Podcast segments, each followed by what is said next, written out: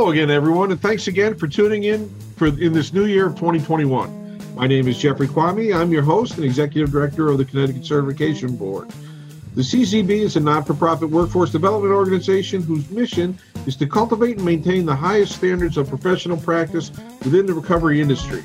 This podcast is in furtherance of that mission, and on behalf of the board of directors and staff of the CCB, I'd like to welcome you to this episode of Scope of Practice. The COVID 19 pandemic has presented significant challenges to the SUD treatment and recovery industry as it has forced all of us to change how we do business. No specific arm of the treatment system has been impacted more than inpatient and residential providers have been, as it has attacked the very basic aspects of such care the ability to have congregate living and treatment. Our guest today will discuss some of his organization's efforts to create an environment where the safety of the guests and staff are the priority and has allowed the organization to continue to do its valuable work. Dr. Gregory Boris is an award winning physician, board certified in both emergency medicine and addiction medicine. He is Vice President of Medical Affairs at Highwatch Recovery Center in Kent, Connecticut, and has served as the chairman of the Department of Emergency Medicine at Griff- Griffin Hospital in Derby, Connecticut since 2002. He's also an associate professor of emergency medicine at the Quinnipiac University School of Medicine. Welcome, Dr. Boris. Thank you. It's a pleasure to be here. Um, just as we start out, um, can you talk about um, some of the things, the COVID's impact on the residential and inpatient treatment system? Yes, of course. So, as an emergency physician, you know, we were on the front lines uh, during the COVID pandemic when it first occurred. And at that time, I was actually working in the emergency department and also providing oversight uh, here at Highwatch. And, um, you know, the emergency department became uh, not just overrun by um, critically ill patients with COVID, but we also saw patients coming in in increasing number with um, psychiatric complaints related to the pandemic and uh, for substance use disorder. Um, uh, on the residential treatment side, when the pandemic first occurred, the concern was how we were going to keep the community safe and discussions were even going on about you know whether or not we could you know continue to keep our doors open uh, at a time where the need was critical. And i think that's a, a discussion that many providers have had and they've had to decide opposite uh, of what Highwatch has been able to do. They may have had to shut their doors because they didn't have you know protocols in place for such because who could have expected this um, I think the unique position that you have as an emergency physician is that you're seeing it uh, f- from a certainly different perspective that adds and, and helps your role at Highwatch because you're seeing what's happening in a community as as people uh, are entering.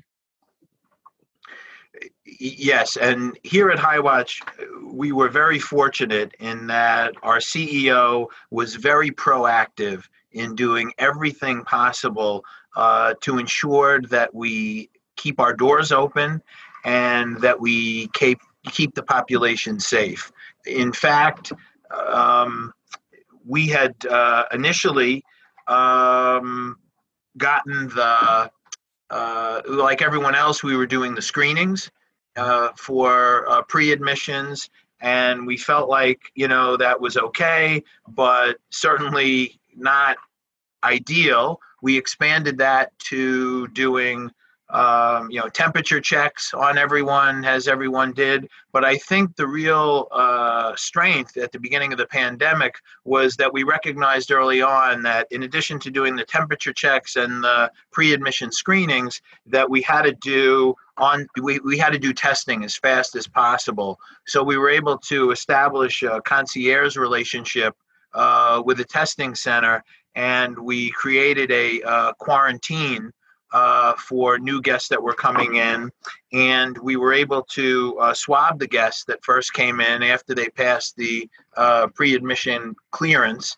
And we would uh, evaluate them over 72 hours and get the results back uh, and then release them into the community. I think that that flexibility that you have, or that that the organization has shown, is is certainly a model for others. We know that in this field, we ask the folks that we serve to make all sorts of changes and to be flexible.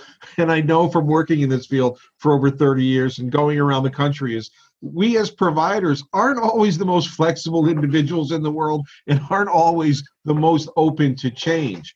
But I think this is an opportunity that that we're seeing that people are becoming much more open to change uh, and and kind of looking at different ways of doing things.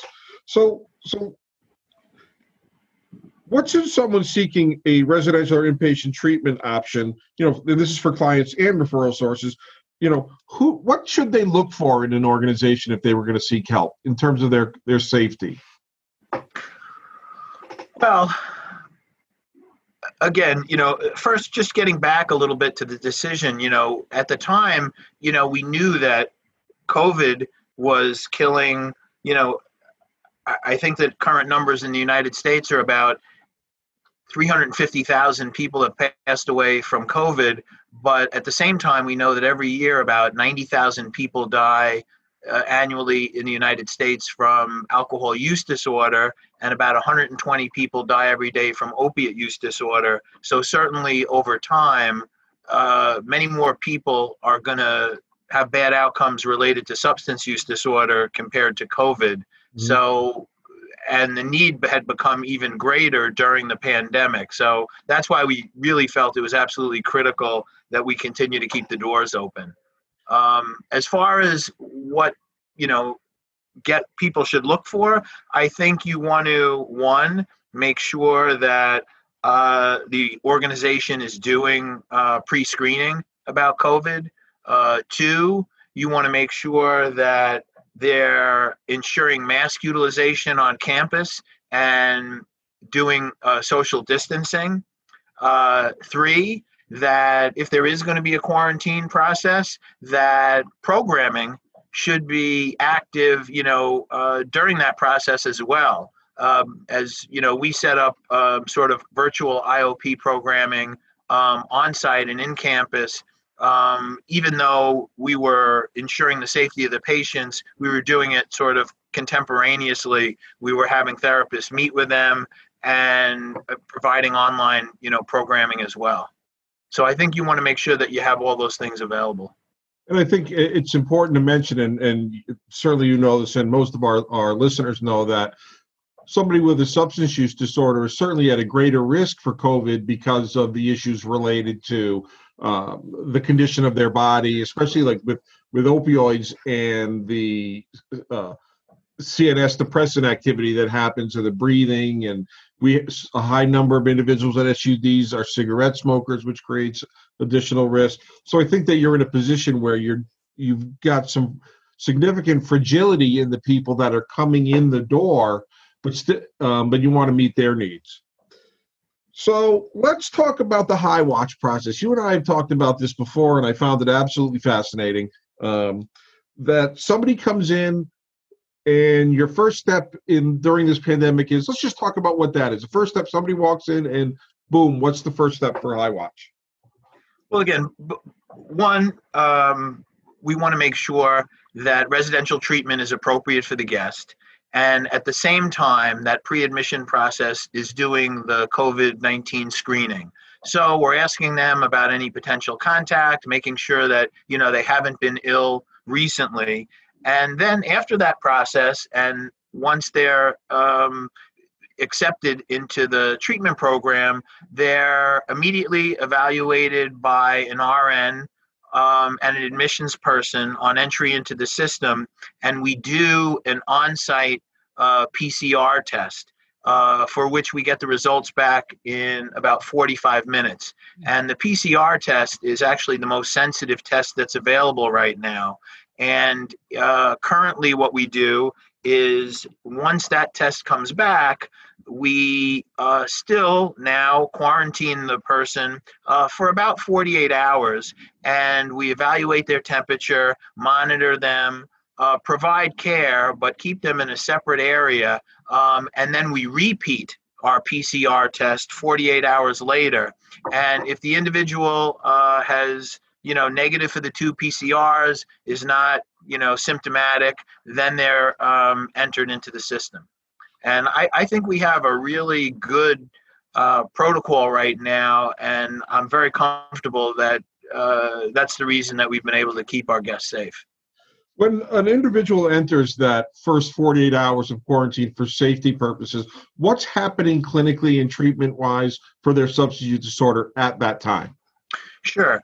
So, one is they're evaluated by either an addiction medicine physician and or a psychiatrist this is in that first 48 hours. They're also seen and evaluated by a PA to do a full medical evaluation. They're seen and screened by a nurse. And then they're also evaluated by the therapist. And they're uh, they meet also with the step coach and they start engaging in the programs some virtual and some you know in in smaller groups uh, if weather permits we've even done some of that outside. So they're engaged in the program their treatment begins uh, we review all their medications we go through their medical history they meet with the psychiatrist the therapist you know and all the medical staff and at the same time you know we're clearing them clinically from the covid so what you, it, it sounds like you're saying is even during that quarantine period where you're helping to manage any issues with COVID that may arise and protecting them from that. It's really also almost an orientation program for someone to to come into the treatment community face to face with others. Yeah, I, I, I think they're they're they're really getting treatment during that quarantine mm-hmm. period. And to be honest with you, I, I think actually some of the guests actually sort of appreciate you know that you know that bit of time where they can sort of catch their breath and uh, are sort of uh, acclimated you know into the program uh, rather than sort of just kind of here's the program and uh, starting um, you know without any kind of uh, uh, with, with with more of a rapid or a less rapid orientation, if you will. And I know it can be difficult for many individuals to kind of be thrust in the you know right into the program without that period of time to kind of uh, you know adjust themselves because it, it can often be a, a really stressful uh, series of events until they can get settled into a program. So it's nice to be able to have a few minutes to some time to to gather themselves. Really prepare for what's ahead of them. Yeah and but i just really want to emphasize i mean there the programming you know starts from day one, hour one. Um, it's just that it's done sort of carefully and uh, coordinated and in such a way that it ensures that uh, the community at large is safe. That, that's outstanding. Um, and when somebody is fully engaged, they're out of the, that orientation period and, and or that that uh, quarantine period, and they're involved with with other guests. Um, are there any limitations on what you can do treatment wise, are you able to maintain your usual program treatment uh, for those individuals? Has COVID created any problems with that? Well, uh, COVID's created lot, lots of problems, and I, I think that the uh, theme, if you will, is you know um, that it's been the changes we've done have been very dynamic. We've making uh, adaptations by uh, the testing capability that's available to us and what the incidence is in the uh, environment of, of the virus itself. So we've had to rapidly uh, make changes and uh, sort of where we are now has sort of evolved over time. Uh, the other thing that we do for the guests is we have the ability on site to do antibody testing. And in addition to the PCR testing, we also uh, test all the guests uh, when they come in uh, to see whether or not they've had COVID 19 in the past, um, which, you know, is not so useful as far as the quarantine, but it's reassuring, you know, for the guest. And if we find out that they have antibodies, uh, you know, they know that, you know, if you have IgG, essentially you're immune. So that's that's um, reassuring. Um, and that's really you know the initial process you know clearly the safety um, is a priority, but you're able to manage that with the priority of getting the individuals the treatment that they're there for. And I and and I'm especially impressed with that because it's not one or the other. And in many cases, it may be that way. We've got to ensure safety, so this is on hold. But you're able to to kind of manage it all together and and probably through trial and error figured out what was going to work best. Right, and we're very comfortable with the guests in treatment because we know they've gone through our quarantine process and even when they're in the community the staff and the guests continue to do you know social distancing. We are very aggressive with our mask utilization policy.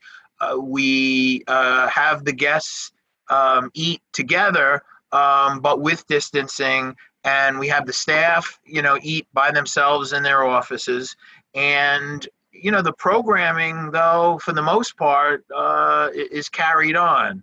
Uh, we've even uh, although we had to interrupt it temporarily we um, have re-allowed to have the weekend you know the the visitation of other family members. And we actually have them come on campus and we provide pcr swabs uh, for the family. And so, um, you know, the guests that, have been here for a while do get to get, you know, visitation. And we've even been able to do that in a reasonably safe fashion.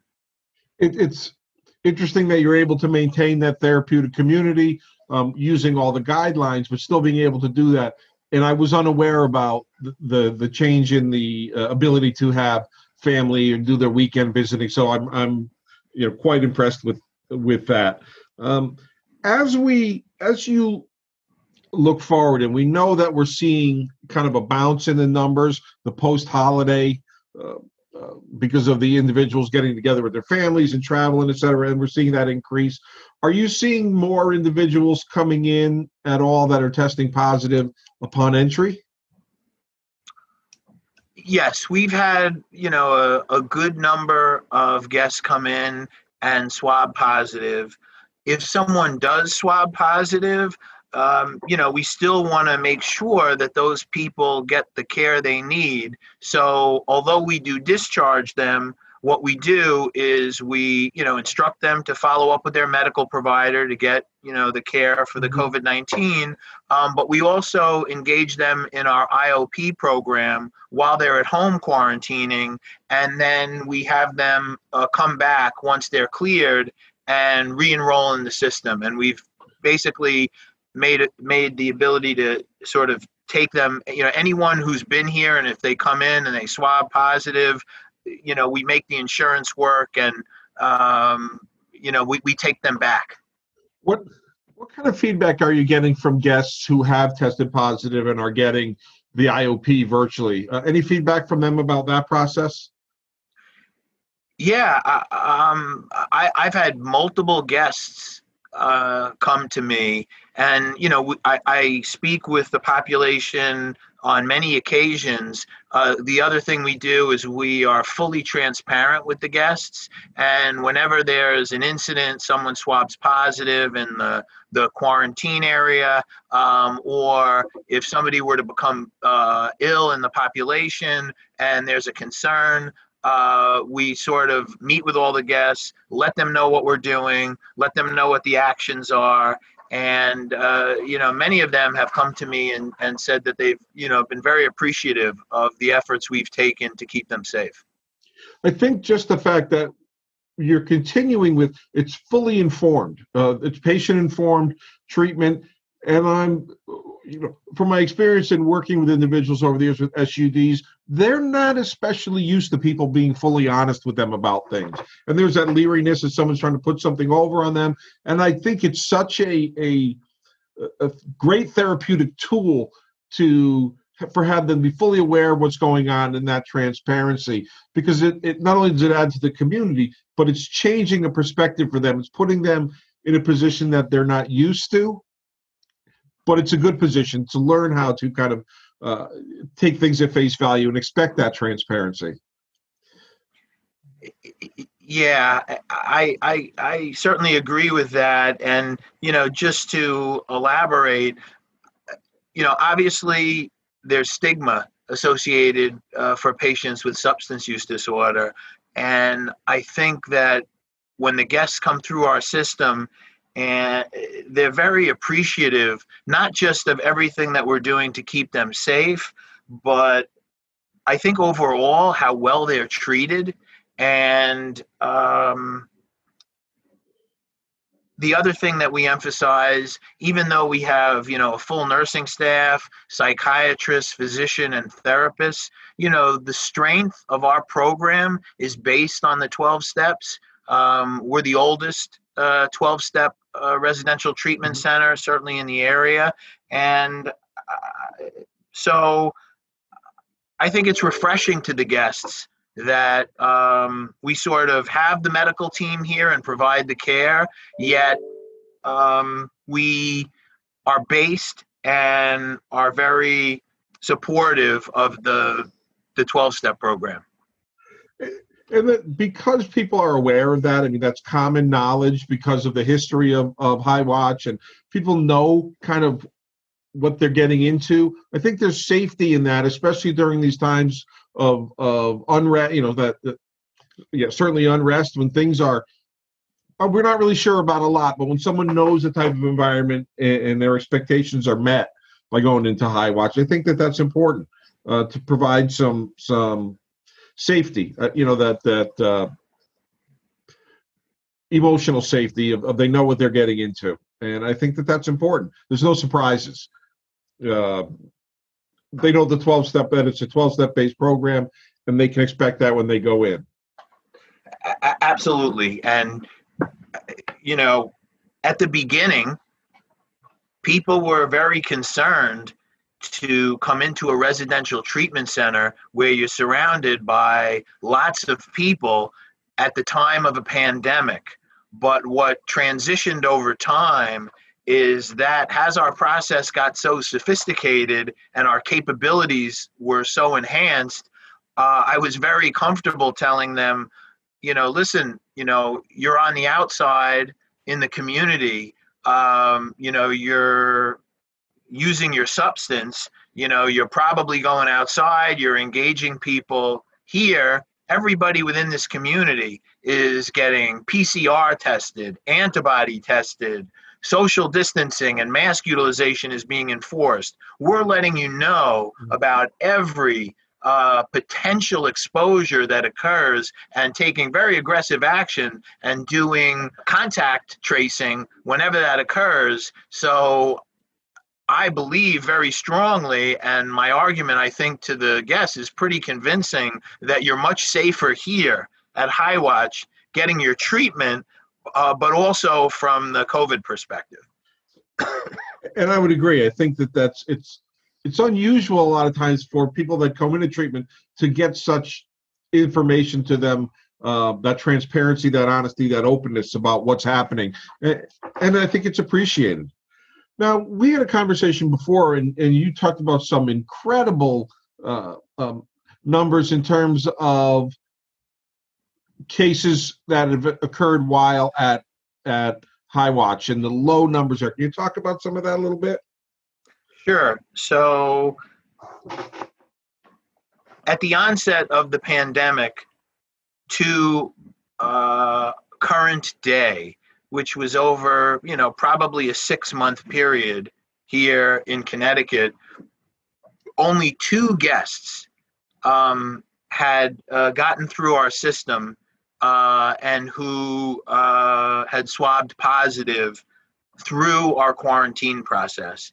And our mask utilization and social distancing and daily temperature checks was so well enforced that no other community member uh, became ill. And uh, so, of the hundreds of patients that we've admitted through the entire pandemic, only two uh, ended up uh, developing COVID 19, and both of which were immediately isolated, you know, discharged to appropriate care, uh, fully recovered from their illness, um, and were re engaged into treatment without any adverse effects to the community. So I, I do think the numbers are staggering. Uh, and in fact, um, we have uh, uh, published, well, we're, we uh, wrote an article uh, which I expect to be uh, published shortly, about our experience here. It certainly is is what I would consider to be an emerging best practice um, that people need to know about, and I'm glad that, that you had mentioned about the research uh, to me previously. And it also shows for the larger community what you're showing is in a kind of con- close environment where there's some close quarters, even with social distancing, um, that the prophylactic measures make a big, big difference. The simple things about temperature and mask are huge. Um, and and I think oftentimes that's forgotten out in the general public um, until we know or see someone. It happens to us personally. So uh, um, I think that that's a message that can go out to the larger community as well as how well that works um, in an environment where there's close quarters.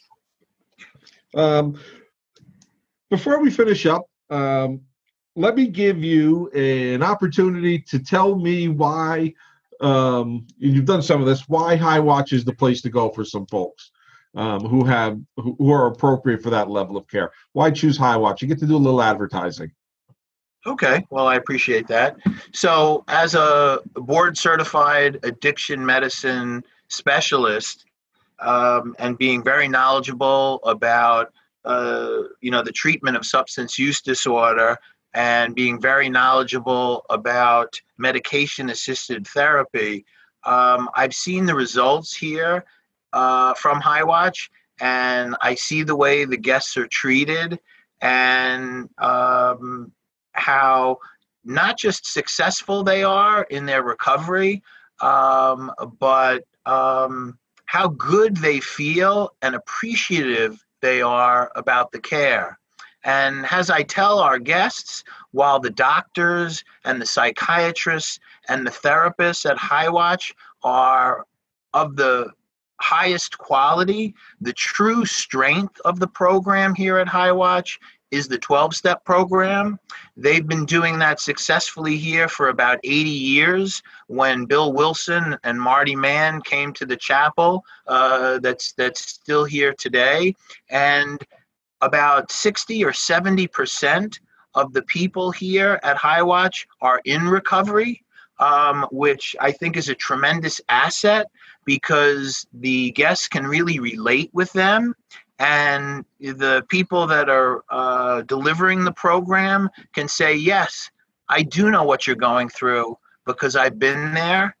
And uh, I, it, it's just uh, it's a tremendous program and uh, i would certainly recommend it for and have for uh, colleagues uh, physicians non-physicians and family members and, uh, I can certainly attest to the quality of the staff. I know several of them for many years, um, and I certainly have a fondness for your clinical director as well, since since she's my boss, technically. but I've known her for many many years as well, probably about twelve years. Um, and I'll send Jerry the marketing bill. Anything that you'd like to add, Dr. Boris, before we close?